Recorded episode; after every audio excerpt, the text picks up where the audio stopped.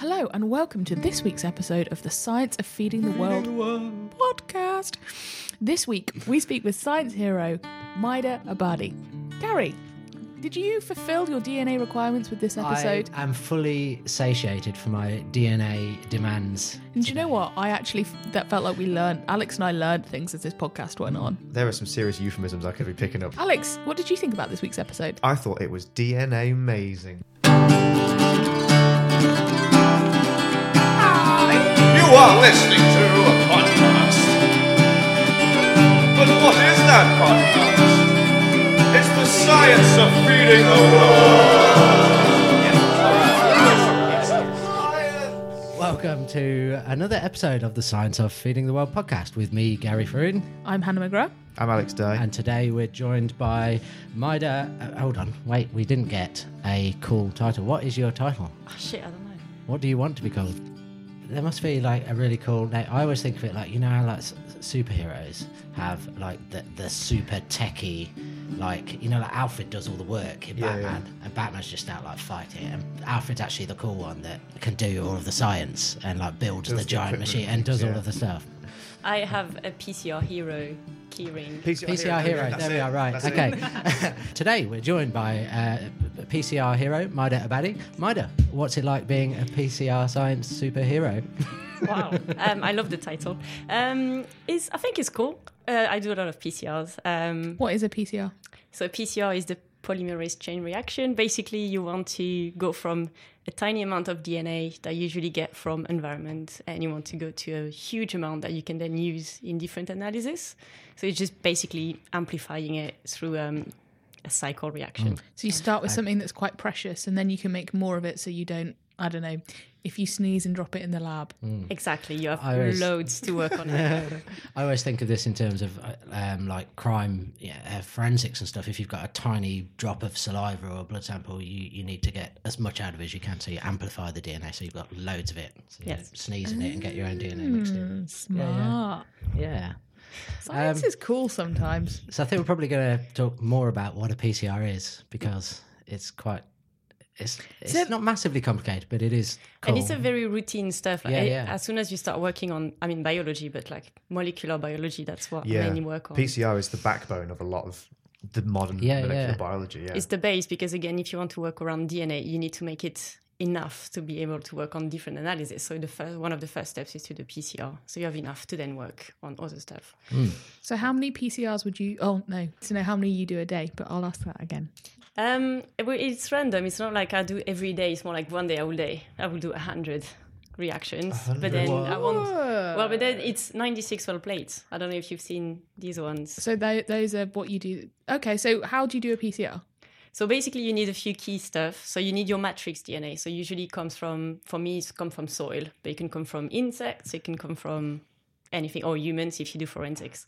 So um, matrix D N A is it's just the stuff. D- it's the D N A. It's we Neo. Call it- Neo, yeah. It's Keanu Reeves. It's like at the end when everything goes green, he sees all the numbers. That's, That's the matrix D N A. matrix D N A. So you need that. You, you need you can't that, right? Do cool, this. Got that. I want right. to stress that Carry right on. Now. So matrix D N A from the environment. Any any kind of yeah where it comes from in very tiny concentration. Then, um, and then you need primers, which are um, tiny pieces of D N A that you know what they are. You design them or you take them from literature. You know exactly what they are because they will decide which part of the D N A you're going to amplify. Because most of the time, unless you work on genomes, you're only sp- interested in specific genes. So like wheat, you will look for like breeding programs, or like insects for like a specific pheromone producing yeah. enzyme. Or for us, it would be more nitrogen cycle because that's what yeah. we're interested in soil. Mm. So you need to have these specific primers to look at the specific gene you're interested in. Um, so that was D N A primers, uh, the enzyme, polymerase, famously. So that's the enzyme that will take all of the pieces and put them together to build the new D N A. Think back to G C S E biology. So this mm. is this is polymerase. Now, is this the one you're going to... I mean, this is not my area. Is this the one that came from a hot spring? Yes, exactly. That's how we, we use it because um, the reaction of P C R is done through... Uh, thermic cycles, and one of the steps is ninety-five degrees. So we heat it up, we cool it down, we heat exactly. it up, we cool it down. And so for it to work at the hot phase, we... You need an enzyme that resists high temperatures. So that's how we were found, because we found bacteria, or in this case, think it's an archaea, I'm not sure, mm. um, was found in a very hot spring, and they can survive very hot hot temperatures, and that enzyme doesn't get degraded because most enzymes um, dissolve, not dissolve, but like they get denatured, yeah, denatured. at hot temperatures. Yeah. Um, so that's why we extracted it, that one. But there's a few more now. Mm. Oh, P F U fancy. Is the newer one. What's mm. P F U stand? What does that stand? The, I, I, P, it, I can't remember, but F U. F U is for fusion, so it's a different oh, enzyme okay. from a different organism, basically. Is that mm. at a lower temperature?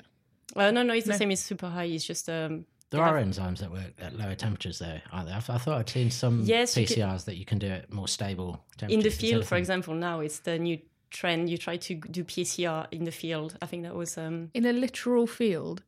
Yeah, yeah, you, could do, you can yeah. do molecular yeah. biology. Mm. I need to up my is this, game. Is this um, what do they call it? Na- nanopore? Is it? Oxford? That's kind of, yeah. So that's you, you would do a bit of this to prepare your sample for nanopore if you were yes, out in the field. Yes, exactly. What's, I, is, what's nanopore? Ooh, uh, shall well, we get to that a bit later guess, on? Uh, yeah. yeah. What? Yeah, yeah, we'll get to nanopore. We'll get to that. So um, yeah, so that was the D N A, the primers, the enzyme, um, and the nucleotides. So basically, D N A is A, T, G, C, the four bases. Ba- put in a random order that will create the code. Um, so in the soup of P C R, you need the single nucleotide, and the polymerase will take each at a time to put it on the new strand.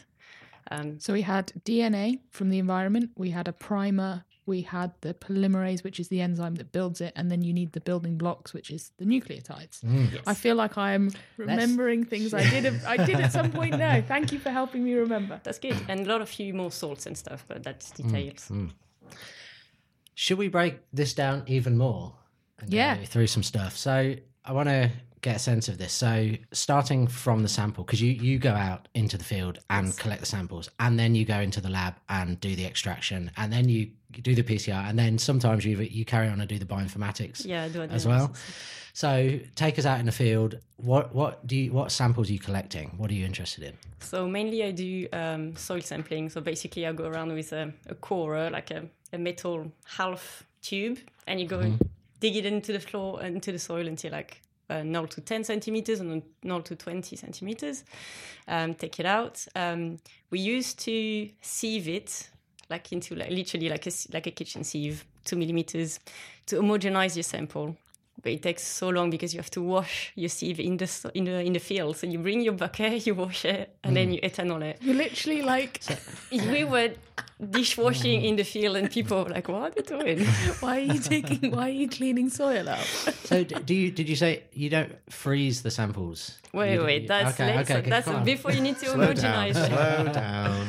So instead of sieving, hopefully we're trying to find a new method. It's just um, you put your soil directly into the tube plus water, uh, distilled water, and then you shake very hard. You make a soup, so it's everything is homogenized, and then you dip directly that into liquid nitrogen.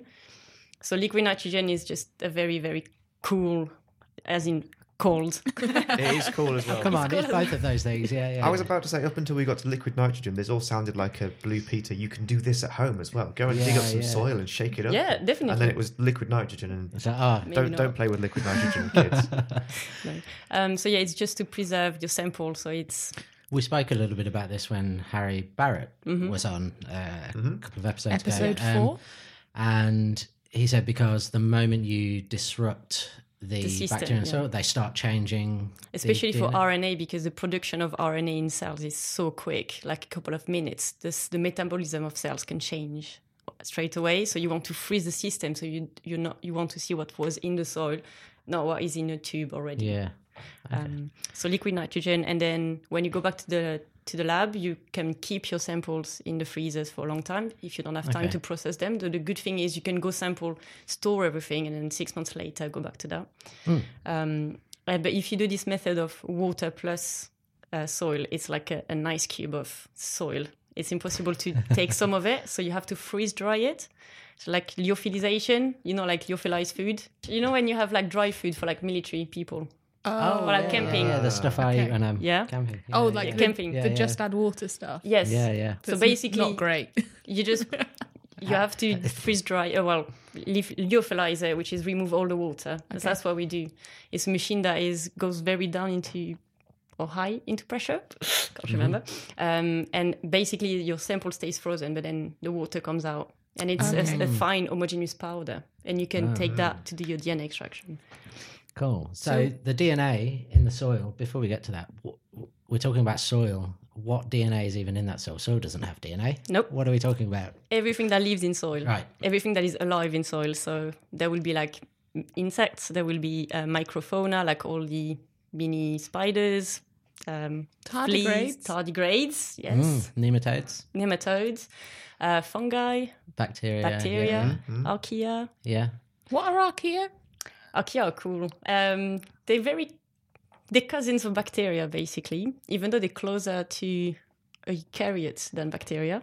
Um, but they're one-cell organisms, and they are famous to be found in extreme environments like the hot springs or down very high, oh, very, very low into the ocean. Vents. Yes, yeah, yeah. Or okay. in Antarctica and stuff mm-hmm. like this. Um, but they are like cousins of bacteria, but they are everywhere as well. So they're in the soil, so that's, they also contribute to this, the yes. D N A in soil. Yes. Mm. And also residues from plants. Mm. So if you, if you, for example, if I will take some soil from grassland, most of the soil is ingrained with roots. So most of the D N A we'll have is actually from the roots. Mm. So, so what you're mm. saying is if you took a sample of that soil, you could use this technique to see everything that's currently in there or has recently been in that soil? That's called metagenomics analysis. It's a good name, that is it. Yeah, uh, yeah basically okay. you can either, if you want, if you're interested in one specific organism through P C R, you can detect that. So is this why we need the, the so you, you were talking about like matrix D N A, and mm-hmm. so by matrix that just means like there is loads There's of D N A. So much. But oh. then, yeah, you need to, to, you want to know what you want to work on. So that's where the primers will be specific. Mm. Or if you want to look at everything, then you extract the total D N A and you send for sequencing and you see everything. But that, I'm guessing, is ridiculously expensive. It's getting there now. Um, we, we're doing quite a lot of it. You see, so I work in field work, and so someone will say to me, like, we did some sequencing that was really cheap. It was only like six grand. And I'm like, what? How much would, if you took a kind of, I don't know, a gram of soil and wanted to sequence all the D N A in it, how much would that kind of cost?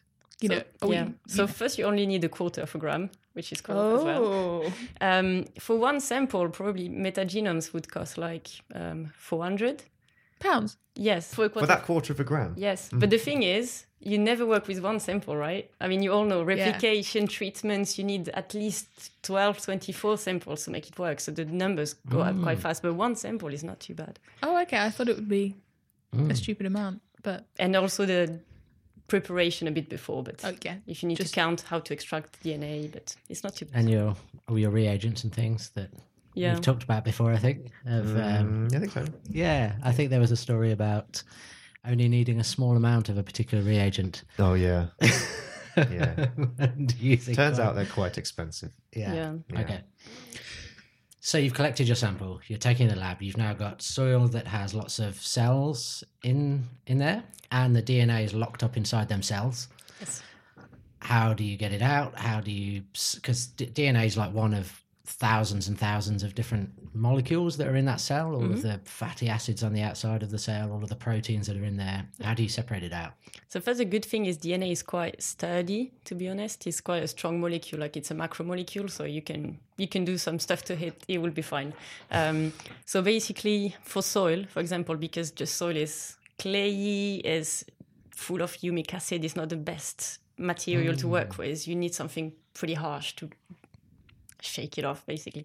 So we use a main, most of the time now you use kits, like you buy a kit from a company which has a whole protocol set up for you. It's optimized for soil samples, but basically it's like um, a column, a membrane. So first you will beat your samples. Basically there's like beads inside the tubes, and you so you bash it up, shake it very very hard with a, a equivalent of a vortex machine. Are these like little ball bearing sort of things, little silver balls?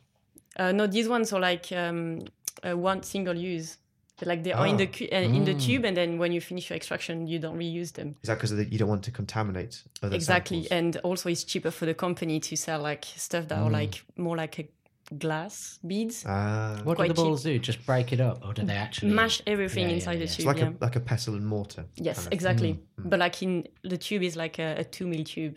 So there's like a quarter of a gram in there. It's like all very tiny. tiny. Mm-hmm. So you break off everything and then you pass your sample through that specific membrane, and the membrane has been designed by the company to retain D N A. So basically the D N A gets stuck on that membrane and then you wash it off with like ethanol solutions. Again, everything in the kit. You don't really have to think about it. And then um, at the very last step, you elute it. So we... Ooh, mm. fancy word. Elute. Can we de- can we have a quick definition of elute or to elute? Basically, the, the D N A is stuck by chemistry, is attached by like, I think, ionic bonds or like... Yeah, it's because charged. It's, it's charged, yeah. Charged and ways, yeah. Elution is like to... Because oh, water will just carry it through and then you, you let it through the membrane and then you recover it at the bottom. D N A is negatively charged. Mm-hmm. Mm-hmm. So if you had something positively charged on the membrane... I don't know if this yes. is... But theoretically, a positive and a negative exactly. attract, so you could stick it. Mm-hmm. But the water would wash through the crap yes. in the soil. Exactly. Mm. Something like this. So then how do you get the D N A that's stuck to the membrane off? That's the that's the water. Okay. So first the ethanol, which is more neutral, it will just like wash all the the mud basically. It's not it's not as muddy as you think, but um, all the stuff that we don't want, like proteins and sugars and everything. And normally only the D N A stays on the membrane, and then you add the water as a last step, and the D N A is collected with the water. I always found this like a massive coincidence that there, there just happens to be nothing else in the cell that is also positively charged in the same way that also is going to stick alongside the D N A. Isn't that like a bit that D N A just happens to be the only thing there that, probably that is and, there probably is some other and things where... when you finish your D N A extraction you do a few s- tests to see how clean it is, oh, okay. how what's the concentration, because you also need to know how much you have in there to continue. Is that called a nanodrop? Yes. Oh, wow. See, you know I your stuff. No, no, it's because I have friends who do molecular biology and they all like, so how was your day? And they're like, oh, I did a nanodrop and I got, and they say some number and I'm literally mm. there like, uh-huh. Yeah, sure. Yeah, sounds great. So what is a nanodrop? So basically the nanodrop is the name of the the machine. But uh-huh. um, basically, please tell me, because otherwise my friends are going to think I'm... No, it's very easy. Basically, it's just uh, measuring the optical density of D N A, which is two hundred sixty mm. nanometer. Yes. So two hundred sixty nanometers is yes. the optical density of D N A. Yes. I'm just saying that so I sound smart. Mm-hmm. You do. You are. That's what I meant.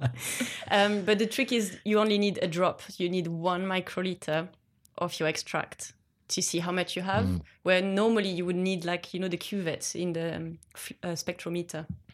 I mean... No, mm, okay. Like, in, like yeah. when you do a color, colorimetry test in chemistry mm. and you want yeah. to see how much you have there, you usually want one milliliter, which is for D N A a lot. But here you only need mm. one drop mm. and you know what's the concentration of D N A. So you've got all this D N A on, on the beads. I'm sorry, on the... In the water, then at the end. Membrane, yeah. And this is now the D N A of everything that was in there. It's and still is everything, the, yes. Is the D N A broken up at this point, or is it just like the the a full genome length piece, string of D N A or dangling like off of the... Would it thing? Come in a chromosome, or does it... Yeah, is it still chromosomal? Is, um, or is it all broken up into little... At some point you have to fragment yes, it, yeah. I guess. So I guess you will... Uh, so for soil, we don't really mind for the, tam- the type of analysis we want, we do. Um, mm. But if, for example, if you look at, you want to look at the genome of one bacterium, you would use a, maybe a different kit to make sure that you're not completely destroying everything. Mm. But um, I feel like you can still recover most of the... Um, most of the genome. And anyway, now when you do sequencing, you sequence pieces of D N A. Mm. You never, we have really few sequencing Long techniques that ones. that measure the whole genome in when one go. When we come back anyway. To the nanopore. Yeah.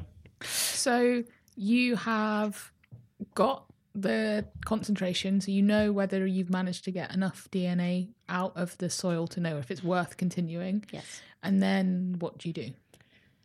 And then it depends what you want to do. So if you're interested in knowing, for example, like Harry, um, how much uh, nit- um, nitrous oxide gas uh, could be potentially converted to N two gas by this specific gene, there's one gene you're interested in, you would do a P C R from that on that D N A to see how much copies of that gene well, is found. So th- there's a gene in some bacteria that breaks down yes. nitrous oxide. Yeah, so yeah, we convert the nitrous oxide into N two in the atmosphere. And if you wanted to know how much nitrous oxide might be released by some area of soil, you mm-hmm. take the sample and then try to find how much of that gene yes. is present? So that's, wow. yeah, okay. yeah. Again, it depends. That's what we yeah, do yeah. in our team. Uh, we don't really mind who's doing it. We just want to know, is there anything in in our soil that can do this step with this mm. specific gene? So there could be a hundred different types of bacteria yes. there that can all do this thing, and they would all have some version of this gene, probably. Yes. With a uh, certain variability, and that's where yeah. the primers are essential, because you want, maybe if you want to look at one bacterium doing that, you would have very specific primers that only match this that's microorganism. Good... Or if yeah, you yeah. want to look at the whole diversity of all bacteria doing this process, you want primers that could bind to all the genes of this specific. I, I need it. Go on. So would that mean they would have a...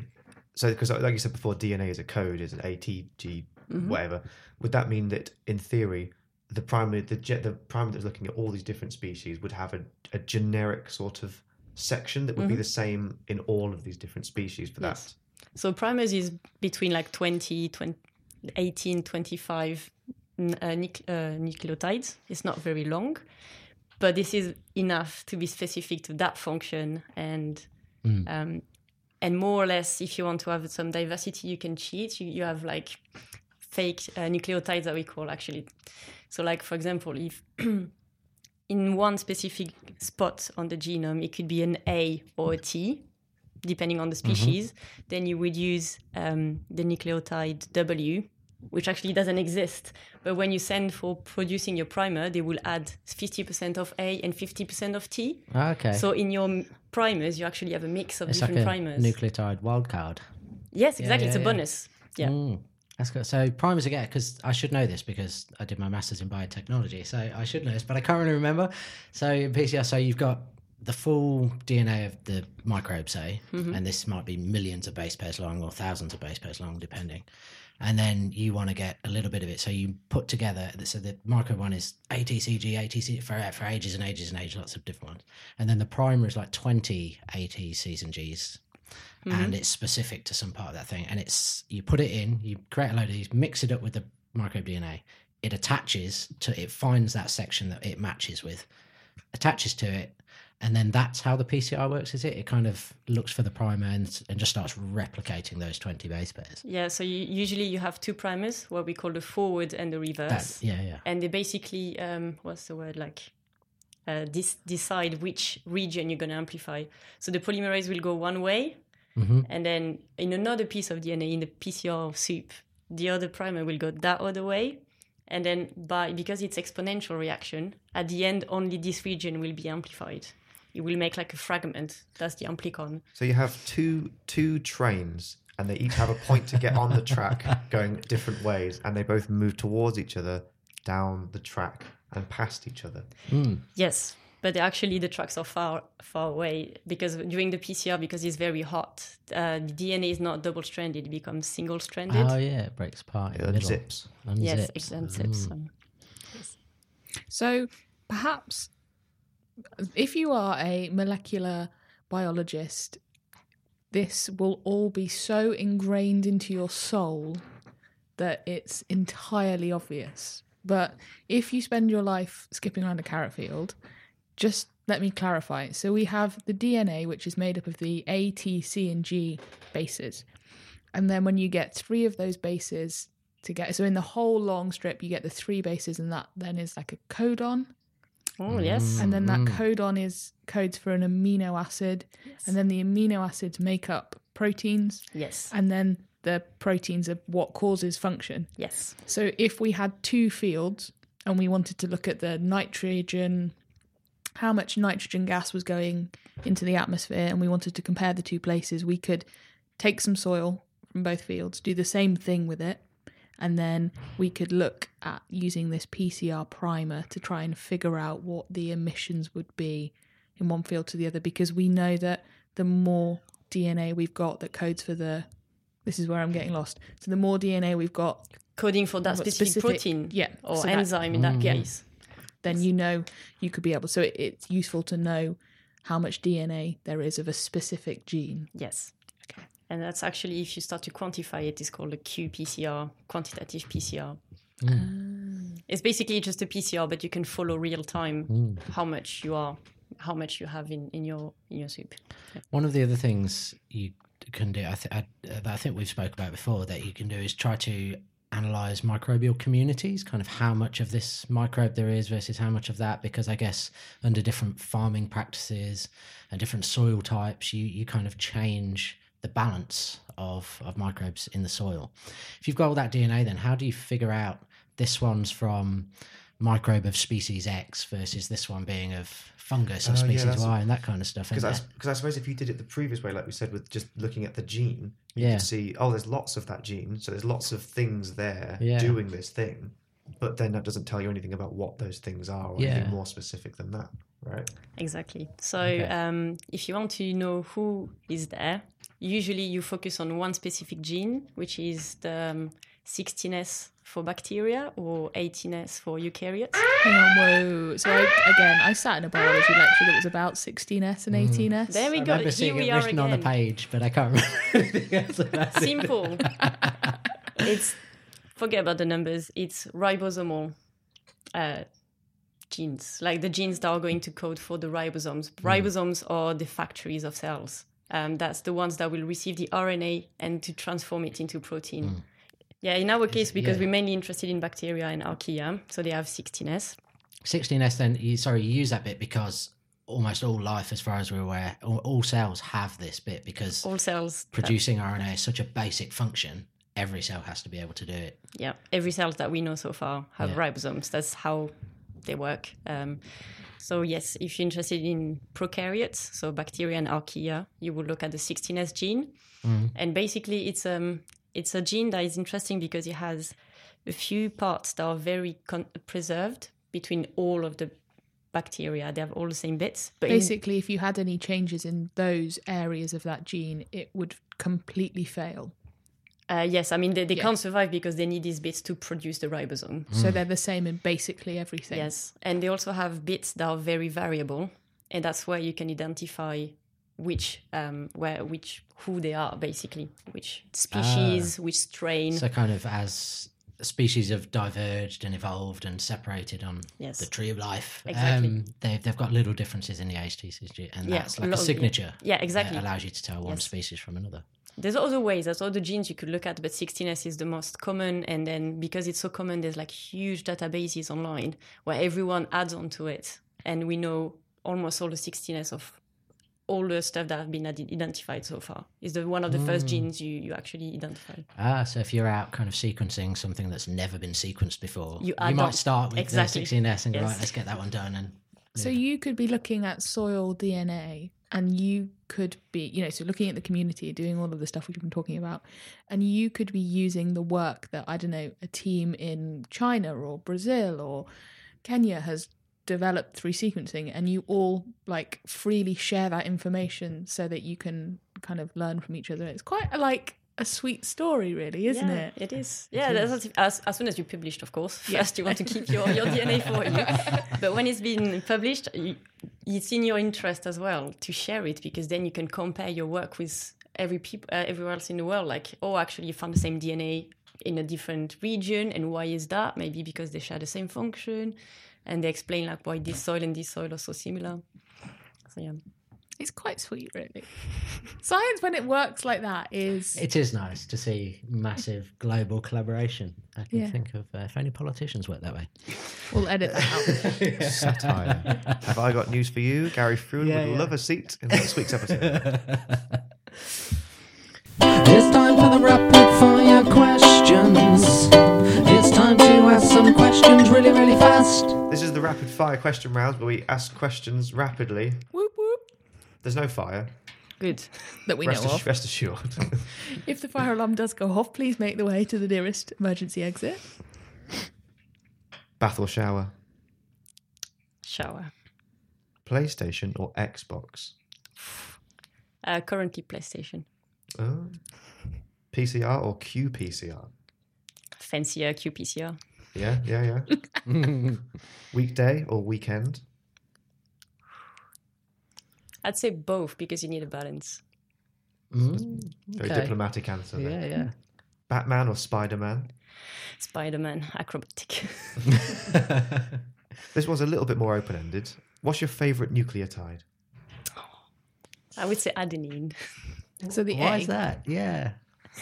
I don't know. Um, it starts with an A, first letter of the alphabet. My name starts with an A. There we go. I don't know. Okay. I really, I don't, I don't know what it is, but like the, the, the like bullying lad in my brain is like, I really want to make fun of you for having a favourite nucleotide. Please do. Well, I probably have a favourite carrot or something equally as sad. Mm, do you? Uh, favourite type or favourite... Oh, so it's categorised. That's already too far. Excuse me whilst I go and bully myself. Hot chocolate or cold chocolate? Hot chocolate. Full Sunday roast with all the good bits or fish and chips in the rain at the seaside? Sunday roast. One of the few stuff I like about English uh, food, to be honest. N N-butyl thi- thiophosphoric triamide or dicyan diamide? I know none of those, so... Um... N B T P or D C D? Just, oh, just say one with certainty.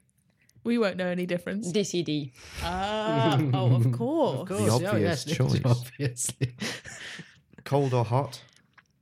Hot. Birds or bees? Birds. Mm. Nitrogen-fixing bacteria or nitrifying bacteria? Nitrogen-fixing. Mm. And what was the last film that made you cry? I cry almost all movies I watch. Um, but we the hear this a lot. But the last one was uh, Jojo Rabbit. I oh, only, yes. I only yes, had a few yes, tears yes. from crying yes. and laughing. If you've discovered something that is perhaps not ideal, what are the, the kind of things then that you might say to, to do to kind of either address the problem in the soil or kind of change the balance of the community in that soil? What steps can do would might farmers be advised to take or something like that? That's is the that problem. A, what yeah, we yeah. do is still, I think, quite fundamental. Like we're still trying to understand what's going on. Yeah. Um, but ideally, if we can, for example, identify the good guys in there. Mm. Um, the idea is like like probiotics for soil. It already exists, but it's not working so well. But basically, if you have one species of bacterium that helps plant to incorporate nitrogen, uh, you would grow them in the lab, make pellets out of them and spread them in your field. Oh, wow. So hopefully the bacteria will go, grow close to the roots and help your plant to take up the nitrogen.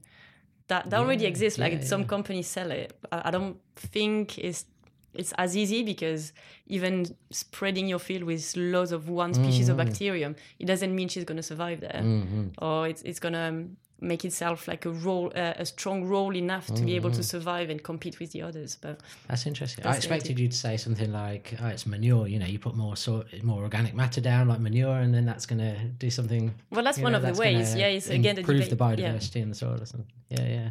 I mean, yeah, okay. bio- biodiversity will come from so many factors, like your soil type, uh, your climate, how mm. much water you get. Um, mm. Of course, if you amend with organic, even more because it's very rich in in. Um, in life already, but yeah. yeah. Wow. So okay. just as a little bit of a defense of this as a concept, it's so something like a, a technique like P C R, how long has that been around? Ish. Like, nineteen eighty-five, eighty-six-ish. Thank you, Gary. So, I knew that. yeah, yeah. I only well, know it because we, we wrote a song about it. Maider, your voice went very funny then. You sounded a bit like Gary. That was interesting. um, so that's so P C R is thirty years old.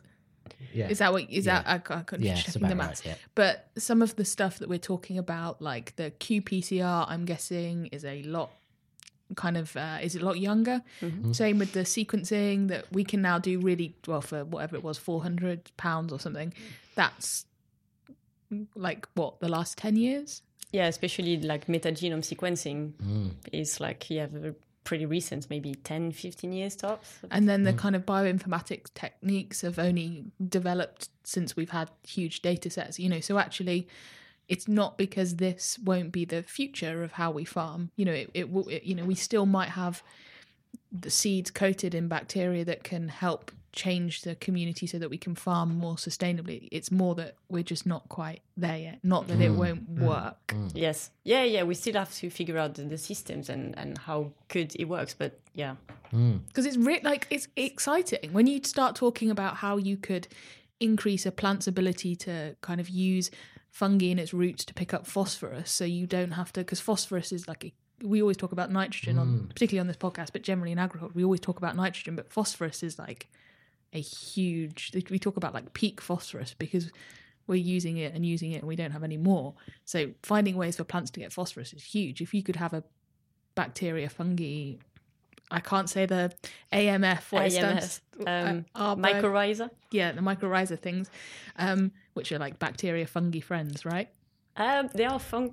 They fungi? They are fungi, they yes. They are fungi, okay. Um, I'm going to get, there's a very specific person called yes. M who is going to reach out to c- complain Please about this. Please edit bit. If I made a mistake. Like, yeah. um, but, you know, if you could, this is this would be the new next level fertilizer, basically, if it works, when, when we develop the, the technology.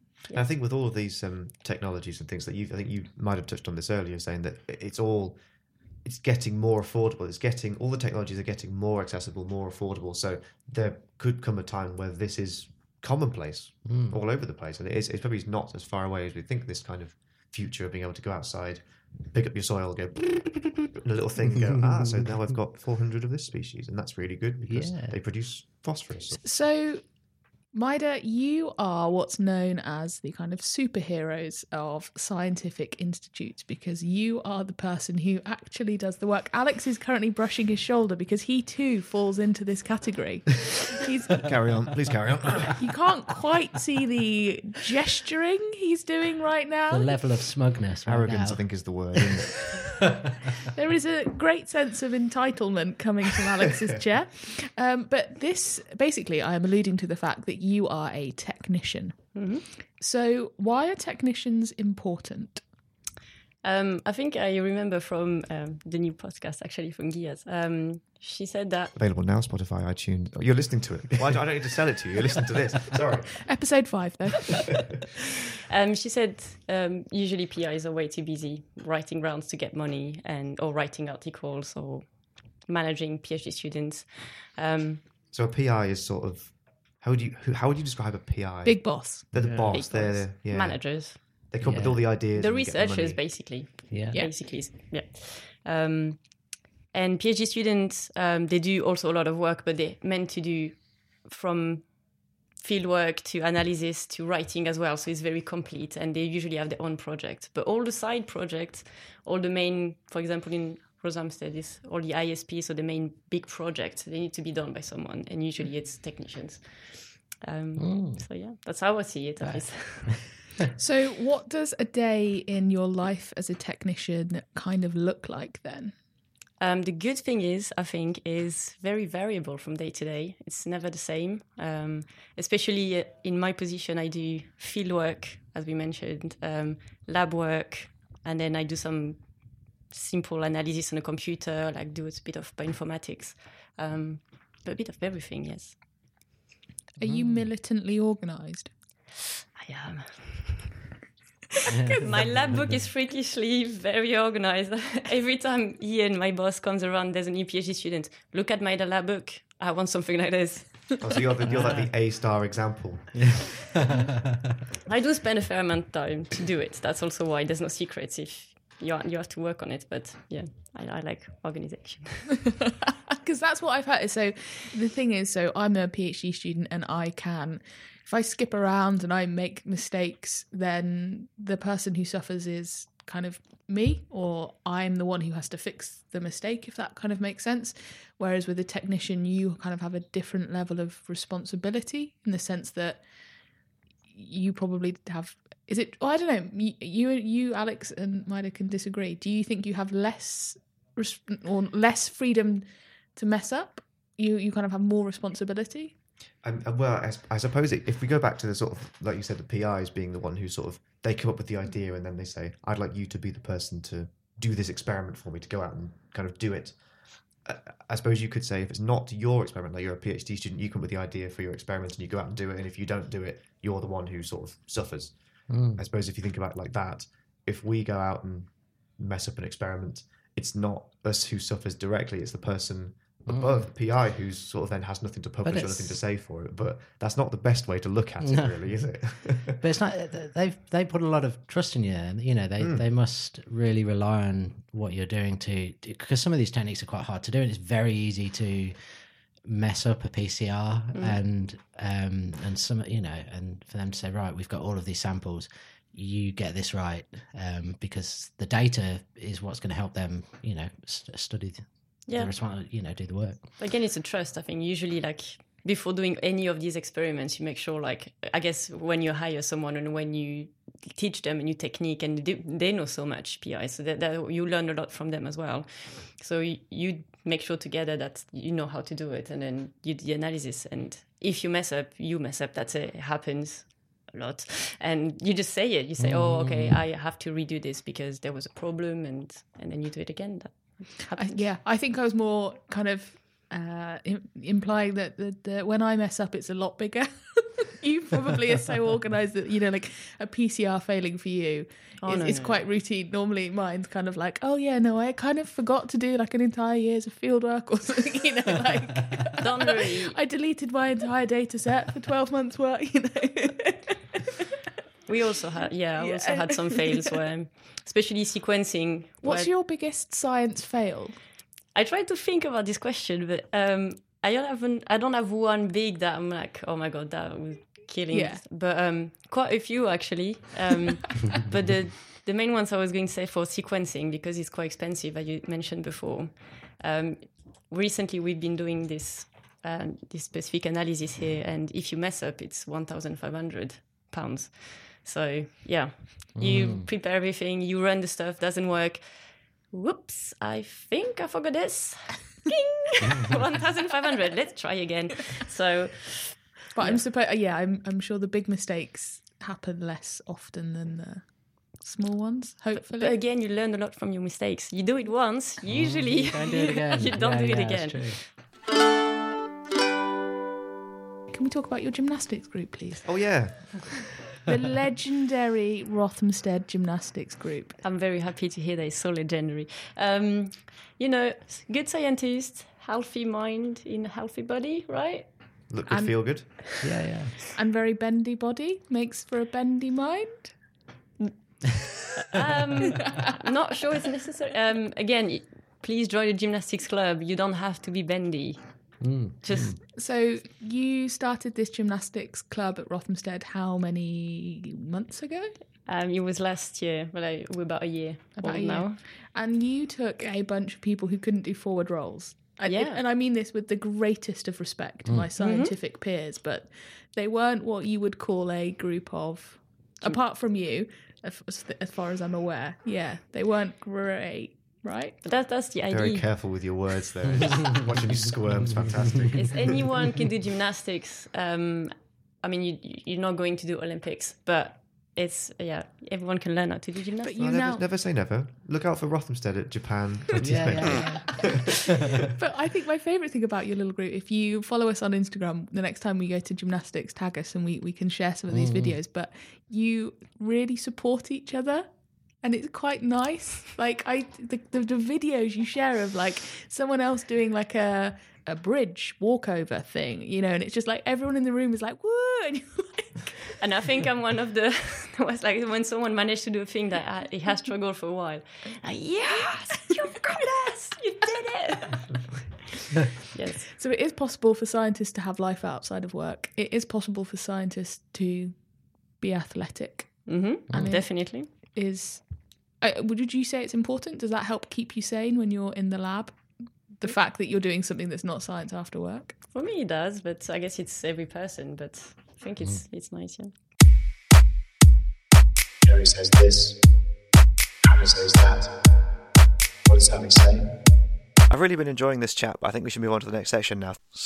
So at the end of every episode, we play a game called The Thing Explainer, in which we hand you a piece, two pieces of A four paper with some words printed on them. Words. These are the thousand most thousand commonly used English words. words. I'm loving this, Alex. And your job is to write a short sentence using only those words which describes what you do for your science. And we each also have the words, and we will attempt to also write a sentence. And we'll see how close you are to see if we've understood anything about what you've told us today. So you can take a few minutes, there's no rush, and uh, we'll be back in a minute.